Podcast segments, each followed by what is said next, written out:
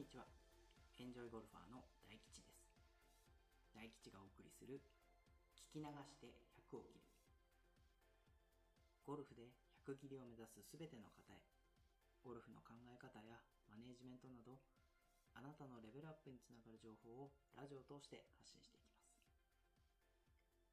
さて、6番ホールにやってきました。6回目の配信です。今回はアプローチの得意距離を見つけようというお話をします。前回の配信でトータルのパット数で全てを判断しないことというお話をしました。パットとアプローチはセットですから、パット数だけではパットの良し悪しは判断できないという内容でした。というわけで今回はその話に関連して、今度はアプローチについてのお話をします。今回の内容はですね、その一つのクラブで一定の距離をある程度安定して打てるようになった頃の方に向けた内容です。では、早速行きましょう。ちなみに、おおよそ100ヤード以内のグリーン上以外の全てのショットをアプローチと定義してお話をしますのでご了承ください。皆さんは100ヤード以内の距離を10ヤード刻みで打ち分けられますか？もしできなくても大丈夫です。自分の得意な距離を2つか3つ見つけていけば、それだけでスコアはまとまっていきます。なぜそう考えるか、もう少し深掘りしていきましょう。得意な距離というのは、余計なことをせずに自然に打てる距離とも言えます。例えば、サンドウェッジの腰から腰の自然な振り幅で50ヤード打てますとか、アプローチウェッジのフルショットで90ヤード打てますとか、その2つを持っているだけでも十分マネジメントできるんですよ。では、さっきの例で残り80ヤードを打ちたいとなったらどうしますか？アプローチウェッジのフルショットで90ヤードですから、アプローチエッジを持って9割ぐらいのショットでと考えるかもしれません。ですが、この少し距離を落とすショットって最初はとても難しいんですよね。つい力を緩めてしまってダフったりしてませんか？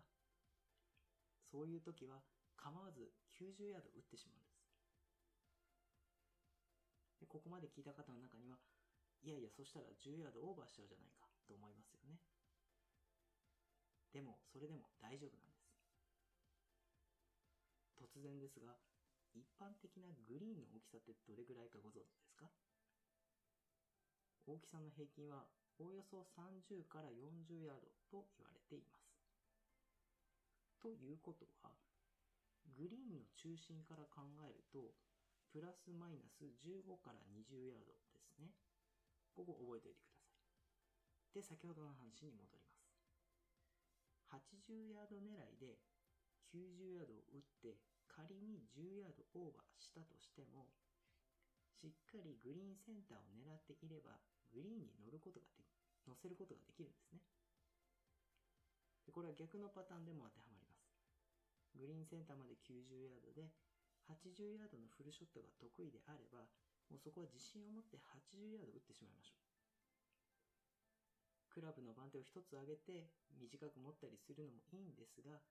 得意な距離で勝負することっていうのもマネジメントの一つです。もちろん、この先レベルアップしていくにつれて、10ヤード刻みの距離の内訳というのは絶対に練習しておくべきです。